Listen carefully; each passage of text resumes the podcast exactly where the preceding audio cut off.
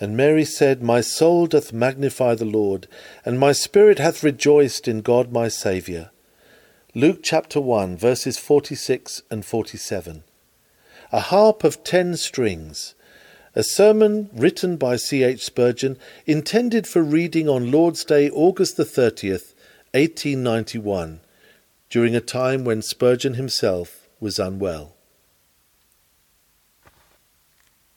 It is very clear that Mary was not beginning a new thing, for she speaks in the present tense, and in a tense which seems to have been for a long time present. My soul doth magnify the Lord. Ever since she had received the wonderful tidings of the choice which God had made of her for her high position, she had begun to magnify the Lord. And when once a soul has a deep sense of God's mercy, and begins magnifying him, there is no end to it. This grows by what it feeds upon. The more you magnify God, the more you can magnify him. The higher you rise, the more you can see. Your view of God is increased in extent, and whereas you praised him somewhat at the bottom of the hill, when you get nearer and nearer to the top of his exceeding goodness, you lift up the strain still more loudly and your soul doth more fully and exultantly magnify the Lord. My soul doth magnify the Lord. What does it mean? The usual signification of the word magnify is to make great or to make to appear great. We say when we use the microscope that it magnifies so many times. The insect is the same small and tiny thing, but it is increased to our apprehension. The word is very suitable in this connection. We cannot make God greater than he is, nor can we have any conception of his actual greatness. He is infinitely above our highest thoughts. When we meditate upon his attributes, imagination's utmost stretch in wonder dies away. But we magnify him by having higher, larger, truer conceptions of him, by making known his mighty acts and praising his glorious name, so that others too may exalt him in their thoughts. This is what Mary was doing. She was a woman who was given in after life to pondering. Those who heard what the shepherd said concerning the holy child Jesus wondered, but Mary kept all these things and pondered them in her heart. They wandered, Mary pondered. It is only the change of a letter, but it makes a great difference in the attitude of the soul, a change from a vague flash of interest to a deep attention of heart. She pondered, she weighed the matter, she turned it over in her mind. She thought about it, she estimated its value and result.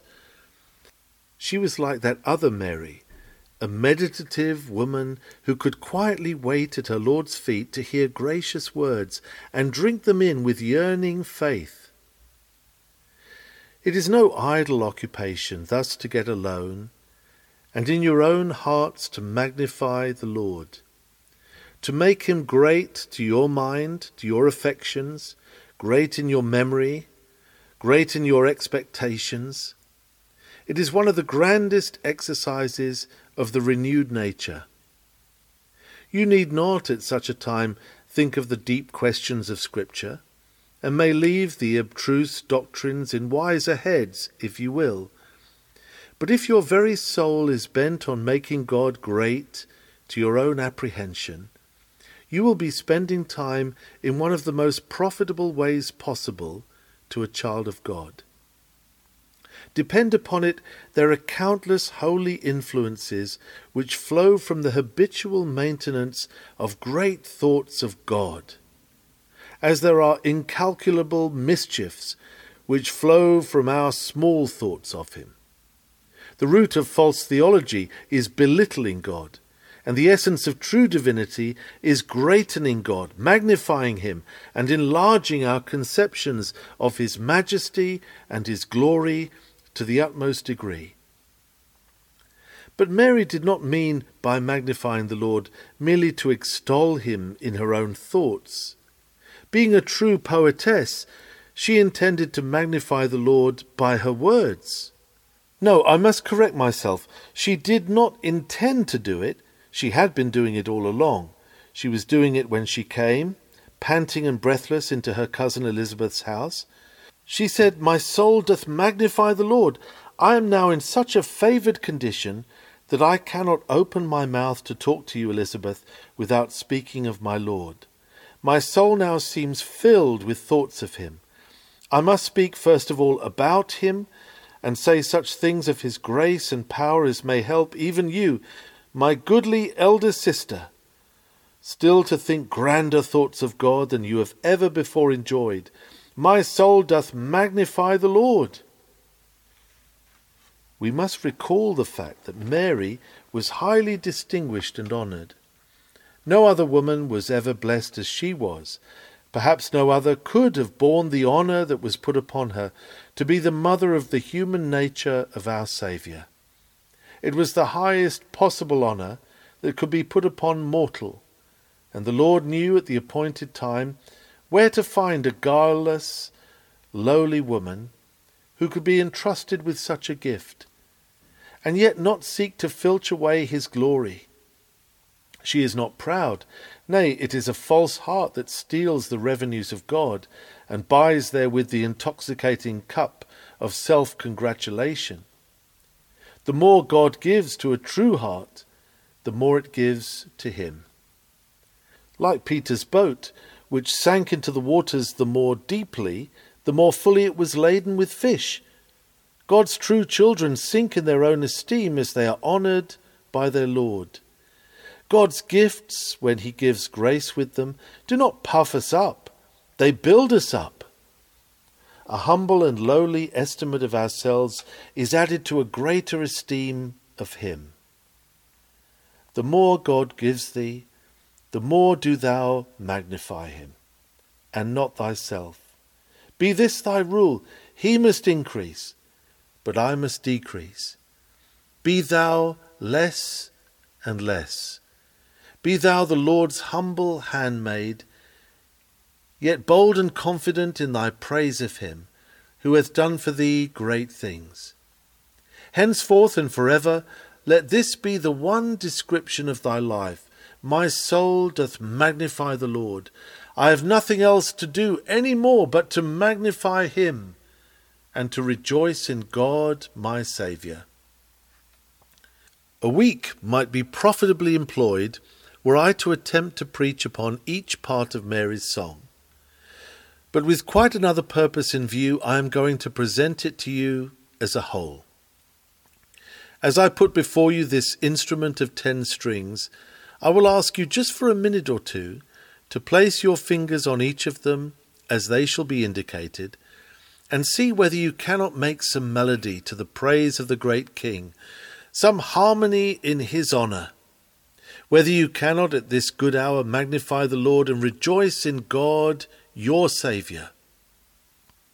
Luther used to say that the glory of Scripture was to be found in the pronouns, and it is certainly true of the text.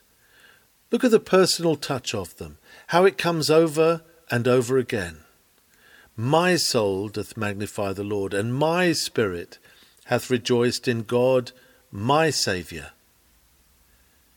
At one of our orphanage festivals, I put before our many friends who were gathered together several reasons why everybody should contribute to the support of the children. Indeed, I said nobody ought to go off the ground without giving something. I was struck with one brother who had no money with him, but who brought me his watch and chain. Oh, I said, do not give me them. These things sell for so little compared with their value but he insisted upon my keeping them, and said, I will redeem them tomorrow, but I cannot go away without giving something now. How glad I would be if every child of God here should be as earnest in adoration and say, I am going to give some praise to God at this service. Out of some of those strings, I will get music, perhaps out of them all.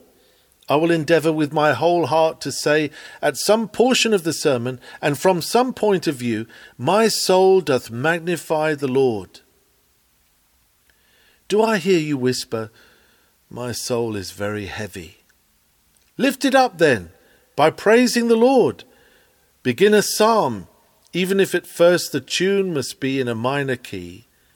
Soon the strain will change, and the miserere become a hallelujah chorus.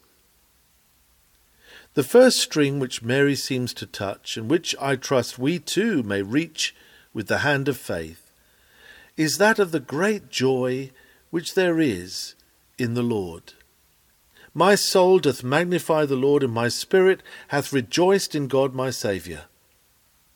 Let us bless God that our religion is not one of gloom. I do not know of any command anywhere in Scripture, groan in the Lord always and again I say, groan.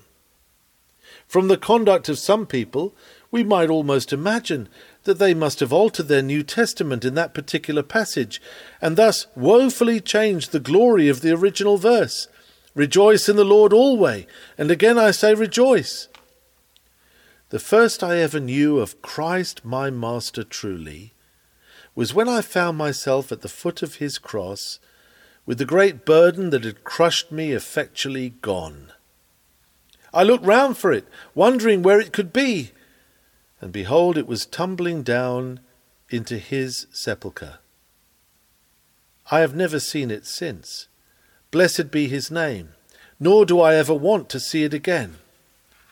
Well do I remember the leaps I gave for joy when first I found that all my burden of guilt had been borne by him and was now buried in the depths of his grave.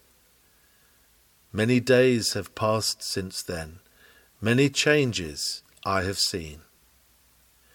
I have been to a great many wells to draw water, but when I have drawn it and tasted thereof, it has been brackish as the waters of Marah.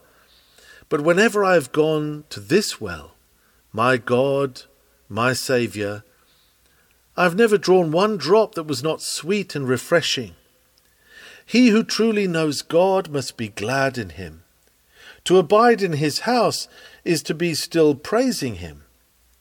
Yea, we may exalt him all the day long. A very notable word is that which is found in the mouth of David God, my exceeding joy. Other things may give us pleasure. We may be happy in the gifts of God and in his creatures. But God himself, the spring of all our joys, is greater than them all. Therefore delight thyself also in the Lord. This is his command, and is it not a lovely one? Let no one say that the faith of the Christian is not to be exultant. It is to be a delight. And so greatly does God desire us to rejoice in him that to the command is added a promise, and he shall give thee the desires of thine heart. What a religion is ours, in which delight becomes a duty, in which to be happy is to be obedient to a command. Heathen religions exact not only self denials of a proper kind, but tortures which men invent to accustom themselves to misery. But in our holy faith, if we keep close to Christ, while it is true that we bear the cross, it is also true that the cross ceases to be a torture. In fact, it often bears us as we bear it. We discover in the service of our Master that his yoke is easy and his burden is light. And strange to say, his burden gives us rest and his yoke gives us liberty.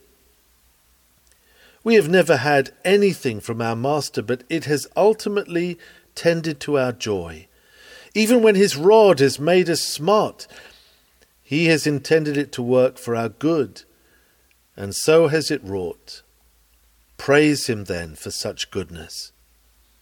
Our religion is one of holy joy, especially with regard to our Saviour.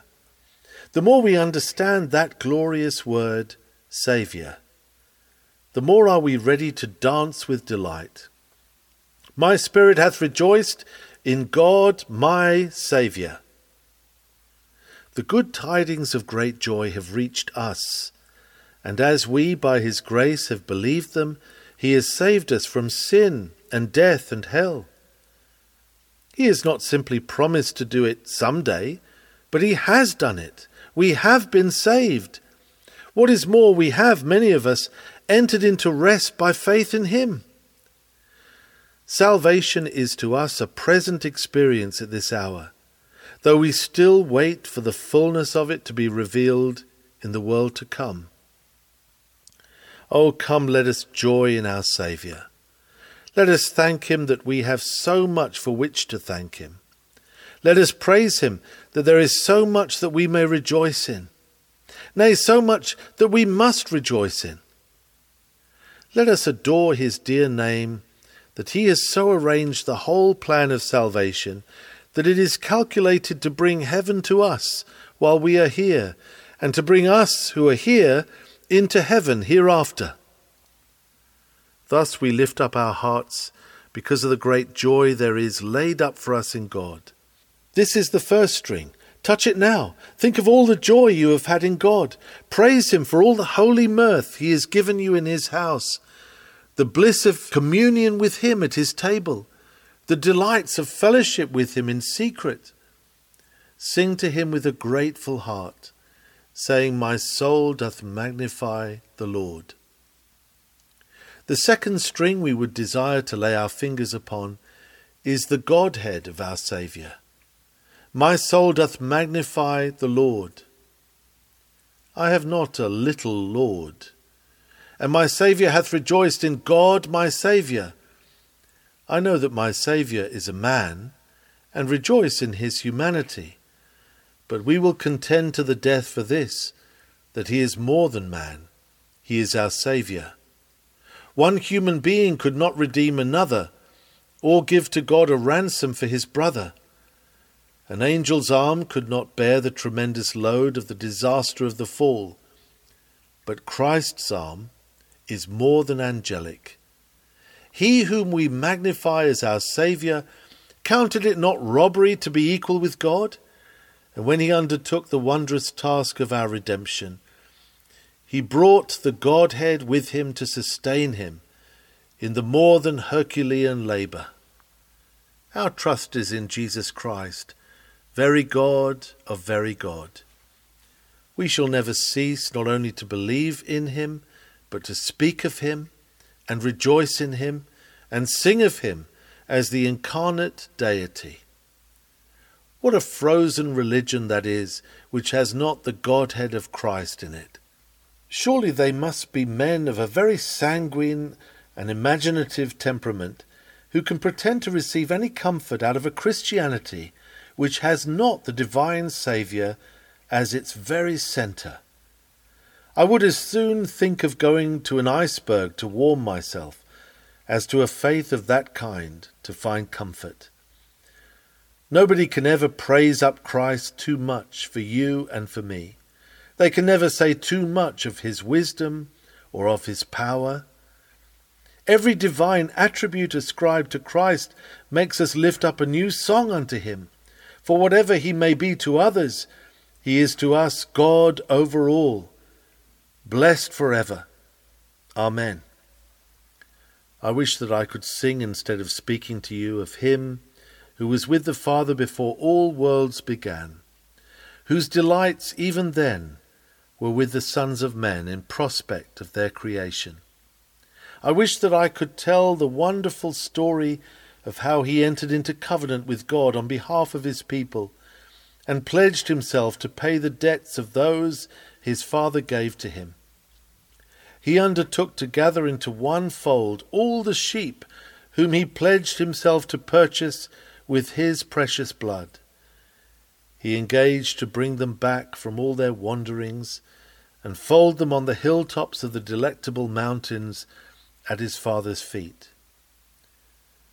This he vowed to do, and he has gone about his task with a zeal that clothed him as a cloak and he will achieve the divine purpose before he delivers up the kingdom to God, even the Father. He shall not fail nor be discouraged. It is our delight to hear this Son of God, this Son of Mary, this wondrous being, in his complex nature as our mediator, exalted and extolled and made very high. Have you not sometimes felt that if the minister preached more about Jesus Christ, you would be very glad to hear him? I hope that is your inclination. Yet I am afraid that we talk a great deal about many things rather than about our Master. Come, let me hear of him. Sing to me or talk to me of Jesus, whose name is honey in the mouth, and music in the ear, and heaven in the heart. Oh, for more praise to his holy name. Yes, some of us can touch this string and say with Mary, My soul doth magnify the Lord, and my spirit hath rejoiced in God my Saviour. The third string has softer, sweeter music in it, and it may suit some of us better than the sublimer themes that we have touched already. Let us sing and magnify the Lord's loving condescension. For so the Blessed Virgin did when she went on to say, For he hath regarded the low estate of his handmaiden. Here is something to sing about. For ours was not only a low estate, but perhaps some here would have had to say, like Gideon, My family is poor, and I am the least in my father's house. And like him, you would have been passed over by most of the people. Perhaps even in your own family you were counted as nobody. If there was a jest uttered, you were sure to be the butt of it, and generally you were misunderstood and your actions misinterpreted. This was a trying experience for you, but from this you have been gloriously delivered. It may have been that, like Joseph, you were a little dreamy and perhaps you were a trifle too fond of telling your dreams. Yet though because of this you were much put upon, the Lord at length raised up your head above those round about you. It may have been that your lot in life was cast among the very poorest and lowest of mankind, yet the Lord has looked upon you in infinite compassion and saved you. Will you not then magnify him? If Christ wanted a people why did he not choose the kings and princes and nobles of the earth? Instead of that, he takes the poor and makes them to know the wonders of his dying love. And instead of selecting the wisest men in the world, he takes even the most foolish and instructs them in the things of the kingdom. Wonders of grace to God belong. Repeat his mercies in your song. All of us who have been saved by grace must strike a tenderer note still, for we were sinful as well as lowly.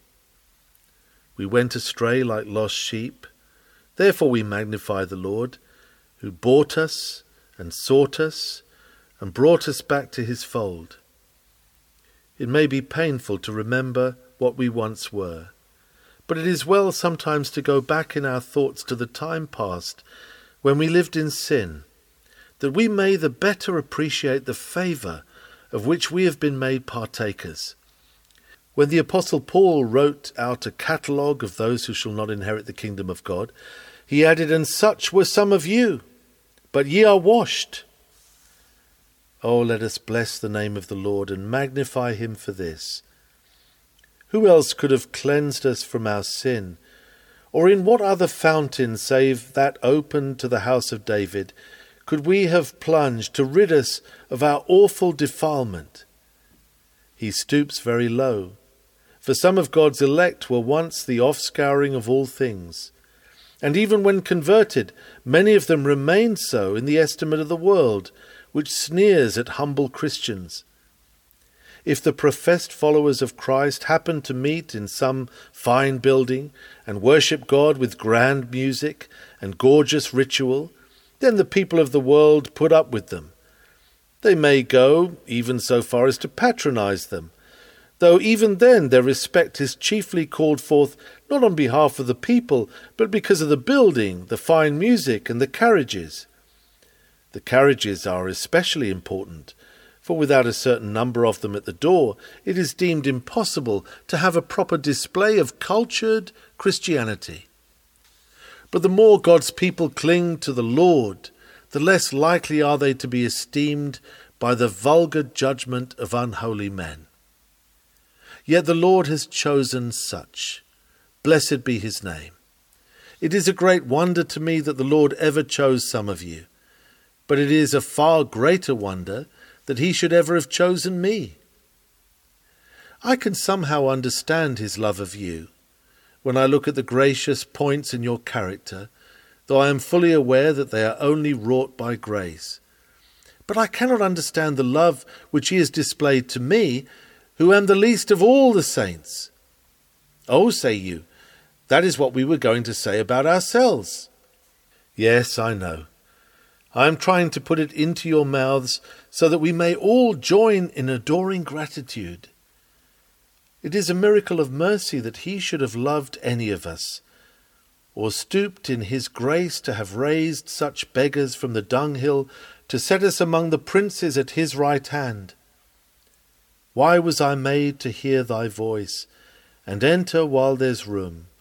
when thousands make a wretched choice and rather starve than come. The next string, however, is the greatness of God's goodness. For Mary goes on to sing, He hath regarded the low estate of his handmaiden.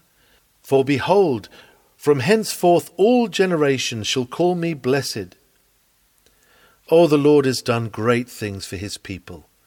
He that is mighty hath done to me great things, and holy is his name. God has made you blessed. You were once under the curse, but for you there is now no condemnation, for you are in Christ Jesus. If the curse had withered you like some lightning blasted oak, you could not have wondered. But instead thereof, the gracious Lord has planted you by the rivers of water and he makes you to bring forth your fruit in your season, and your leaf also does not wither. The Lord hath done great things for us, whereof we are glad. To be lifted up from that horrible pit is such a great thing that we cannot measure it. But to be set up on that throne of mercy exceeds our highest thought. Who can measure that? Take your line and see if you can fathom the depth of such grace, or measure the height of such mercy. Shall we be silent when we behold such marvellous loving kindness? God forbid it. Let us break forth in our hearts now with gladsome hallelujahs to Him who has done such wonderful things for us. Think, brethren, you were blind. He has made you see. You were lame. He has made you leap. Worse than that, you were dead. He has made you live. You were in prison, and He has made you free. Some of us were in the dungeon with our feet fast in the stocks. Can I not well remember when I did lie in that inner prison, moaning and groaning without any voice to comfort me, or even a ray of light to cheer me in the darkness? And now that He has brought me out, Shall I forget to utter my deep thanks? Nay, but I will sing a song of deliverance, that others may hear and fear and turn unto the Lord. But that is not all. He has not only taken us from the prison, he has raised us to the throne. You and I could go in and out of heaven tonight if God called us there, and every angel would treat us with respect. If we entered into the glory land, even though we had come from the poorest home in London, we should find that the highest angels are only ministering servants to the chosen people of God. Oh, he has done wonders for us. I am not so much attempting to preach as trying to wake up your memory, that you may think of the goodness of the Lord's grace and say, Oh, yes, it is so, and my soul doth magnify the Lord. Not one of the wonders of divine grace has been wrought for us without deep necessity for its manifestation. If the very least grace, which may perhaps hitherto have escaped your attention, were taken from you, where would you be? I often meet with people of God who used to be very happy and joyful, but who have fallen into despondency, and who now talk about the mercies of God's covenant love in such a way as to make me blush. They say, I thought I once had that blessing, sir, and I am afraid I have not got it now, though there is nothing I long for more. Oh, what a precious thing it would be to be able to have access to God in prayer. I would give my eyes to be able to know that I am really a child of God. Yet those of us who have these blessings do not half value them. Nay, brethren, we do not value them a thousandth part as much as we ought. Our constant song should be, Blessed be the Lord, who daily loadeth us with benefits, even the God of our salvation. Instead of that, we often take the gifts thoughtlessly and unthankfully from his hand. When a man is in the sea, he may have much water over his head and not feel it. But when he comes out, if you then put a little pail of water on his head, it becomes quite a burden as he carries it. So some of you are swimming in God's mercy. You are diving into it, and you do not recognize the weight of the glory which God hath bestowed upon you. But if you should once get out of this ocean of joy, and fall into a state of sadness of heart, you would begin to appreciate the weight of any one of the mercies which now do not seem to be of much consequence, or to make any claim upon your gratitude. Without waiting to lose the sense of God's grace, in order that we may know the value of it, let us bless Him, who has done such inconceivably great things for us, and say, My soul doth magnify the Lord. The fifth string that I would touch is the combination of grace and holiness that there is in what God has done for us. He that is mighty hath done to me great things, and holy is his name. I may not even hint at the peculiar delicacy of Mary's case, but she knew that it was holy, holy, and pure. Now, when the Lord has saved you and me, who did not deserve saving, he did a very wonderful act of sovereign grace in making us to differ. But the mercy is that he did it all justly. Nobody can say that it ought not to be done. At the last great day, what God has done in His grace will stand the test of justice, for He has never, in the splendour and lavishness of His love, violated the principles of eternal righteousness, even to save His own elect. He that is mighty hath done to me great things, and holy is his name. Sin must be punished. It has been punished in the person of our glorious substitute. No man can enter into heaven unless he is perfectly pure. They who are redeemed shall take no unclean thing within the gates. Every rule and mandate of the divine empire shall be observed. The lawmaker will not be the lawbreaker, even to save the sinner. But his law shall be honoured as surely as the sinner shall be saved. Sometimes I feel that I could play on that string for an hour or two. Here we have justice magnified in grace, and holiness rejoicing in the salvation of sinners. The attributes of God are like the terrible crystal, shining out with its clear white light which yet may be divided into all the colours of the prism, each different and all beautiful.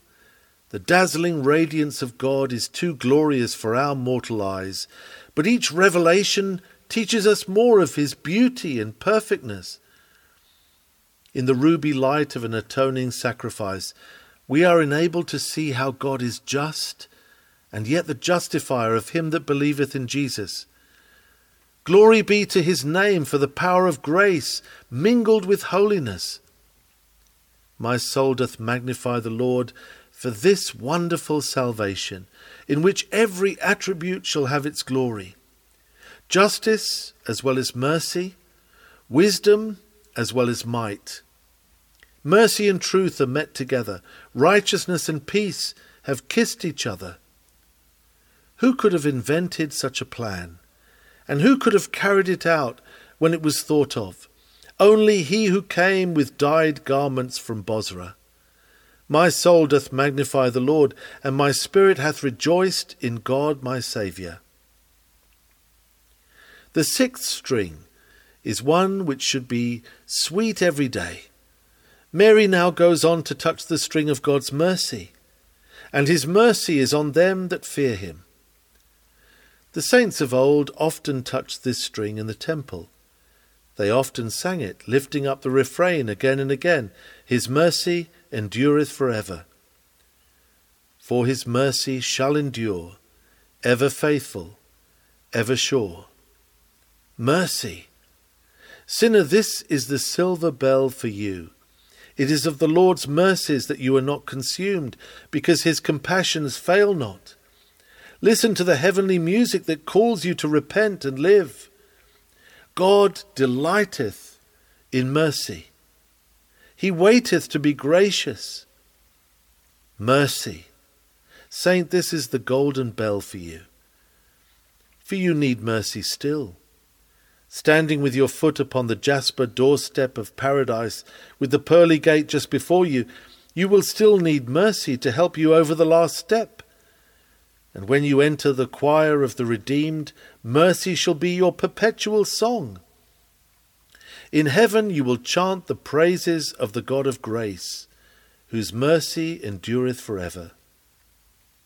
Do you mourn over your own backslidings?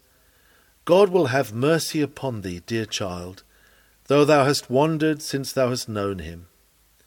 Come back to him this very hour. He would woo thee again he would press thee to his bosom. Hast thou not often been restored? Hast thou not often had thy iniquities put away from thee in the years gone by? If so, again this moment touch thou this string. A child's finger can make it bring forth its music. Touch it now. Say, Yes, concerning mercy, mercy to the very chief of sinners. My soul doth magnify the Lord and my spirit hath rejoiced in God my Saviour. Time would fail us if we tried to dwell at any length upon these wondrous themes, so we pass to the next string, number seven, God's immutability, because in the verse we have already touched upon, there are two notes. Mary said, His mercy is on them that fear him from generation to generation. He that had mercy in the days of Mary has mercy today, from generation to generation. He is the same God. I am the Lord, I change not, therefore ye sons of Jacob are not consumed. You that once delighted in the Lord, do not suppose that he is altered. He still invites you to come and delight in him. He is Jesus Christ, the same yesterday and today and forever. What a poor foundation we should have for our hope if God could change. But he has confirmed his word by an oath that by two immutable things, in which it was impossible for God to lie, we might have a strong consolation who have fled for refuge to lay hold upon the hope set before us. The God of my grandfather, the God of my father, is my God this day. The God of Abraham, Isaac, and Jacob is the God of every believer. He is the same God and is prepared to do the same and to be the same to us as to them. Look back into your own experience. Have you not found God always the same? Come, protest against him if you have ever found him to change. Is the mercy seat altered?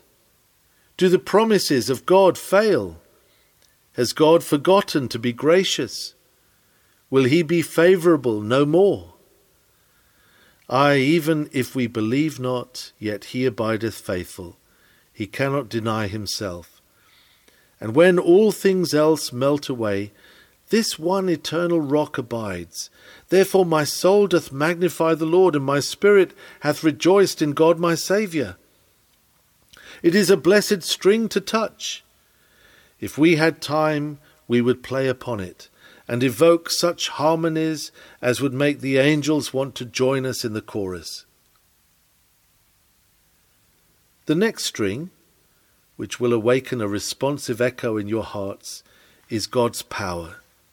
He hath showed strength with his arm, he hath scattered the proud, in the imagination of their hearts. This string gives us deep bass music and requires a heavy hand to make it pour forth any melody.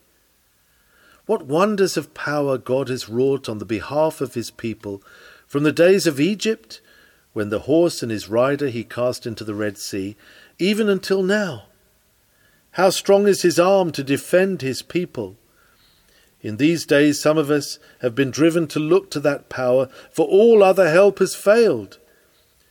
You know how it was in the Dark Ages. It seemed as if the darkness of popery could never be removed. But how soon it was gone when God called forth his men to bear witness to his Son. What reason we have to rejoice that he scattered the proud in the imagination of their hearts.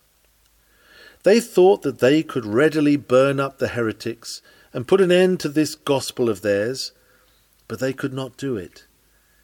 And today there is a dark conspiracy to stamp out the evangelical faith First, on the part of some who go after their superstitions, set up the crucifix to hide the cross and point men to sacraments instead of to the Saviour. And then, worse than these, are those who undermine our faith in Holy Scripture, tear from the book this chapter and that, deny this great truth and the other, and try to bring the inventions of man into the place that ought to be occupied by the truth of God. But the Lord liveth. Jehovah's arm hath not waxed short. Depend upon it, ere many years have passed, he will take up the quarrel of his covenant, and will bring the old banner to the front again. We shall yet rejoice to hear the gospel preached in the plainest terms, accentuated by the Holy Ghost himself upon the hearts of his people. Let us touch this string again. The Almighty God is not dead. Behold, the Lord's hand is not shortened that it cannot save, neither his ear heavy that it cannot hear. The next string is one that some friends do not like, at least they do not say much about it. It is divine sovereignty. Listen to it. You know how God thunders it out. I will have mercy on whom I will have mercy, and I will have compassion on whom I will have compassion. God's will is supreme. Whatever the wills of men may be, God will not be driven from the throne, nor will his sceptre be made to quiver in his hands. After all the rebellious acts of men and devils, he will be still eternal and supreme, with his kingdom ruling over all. And thus the Virgin sings, He hath put down the mighty from their seats, and exalted them of low degree. He hath filled the hungry with good things, and the rich he hath sent empty away. Who can speak the wonders of his sovereign grace? Was it not strange that he should ever have chosen you? What was there in you that could merit esteem, or give the Creator delight? 'Twas even so, Father, you ever must sing, because it seemed good in thy sight. Is it not strange that the Lord should not take the kings and mighty ones, but should so order it that the poor have the gospel preached to them? God is King of kings and Lord of lords, and he acts like a king. He giveth not account of any of his matters, but he lets us see right clearly that he has no respect to the greatness and fancied goodness of man, that he does as he pleases, and that he pleases to give his mercy to them that fear him and bow before him. He dispenses his favours to those who tremble at his presence, who come humbly to his feet and take his mercy as a free gift, who look to his dear Son because they have nothing else to look to, and as poor, guilty worms find in Christ their life, their wisdom, their righteousness, their all. Oh, the splendour of this great King! The tenth string is God's faithfulness. He hath holpen his servant Israel in remembrance of his mercy, as he spake to our fathers, to Abraham, and to his seed for ever. God remembers what he has said. Take those three words, as he spake. Whatever he said, though it be thousands of years ago, it stands fast forever and ever. God cannot lie. Beloved, are there any of you in trouble? Search the Scriptures till you find a promise that suits your case, and when you get it, do not say, I hope that this is true. That is an insult to your God. Believe it. Believe it up to the hilt. Do as I have seen boys do in the swimming bath. Take a header and go right into the stream of God's mercy. Dive as deeply as you can. There is no drowning there. These are waters to swim in, and the more you can lose yourself in this blessed crystal flood of promised mercy, the better it shall be. You shall rise up out of it as the sheep come from the washing. You shall feel refreshed beyond measure in having cast yourself upon God. When God's promises fail, let us know of it, for some of us have lived so long on those promises that we do not care to live on anything else. And if they can be proved to be false, we had better give up living altogether. But we delight to know that they are all absolutely true.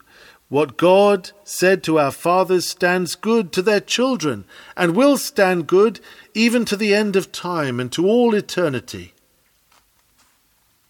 If any of you have not been able to touch even one of these strings, I would bid you get to your knees and cry to God and say, Why is it that I cannot magnify thee, O Lord?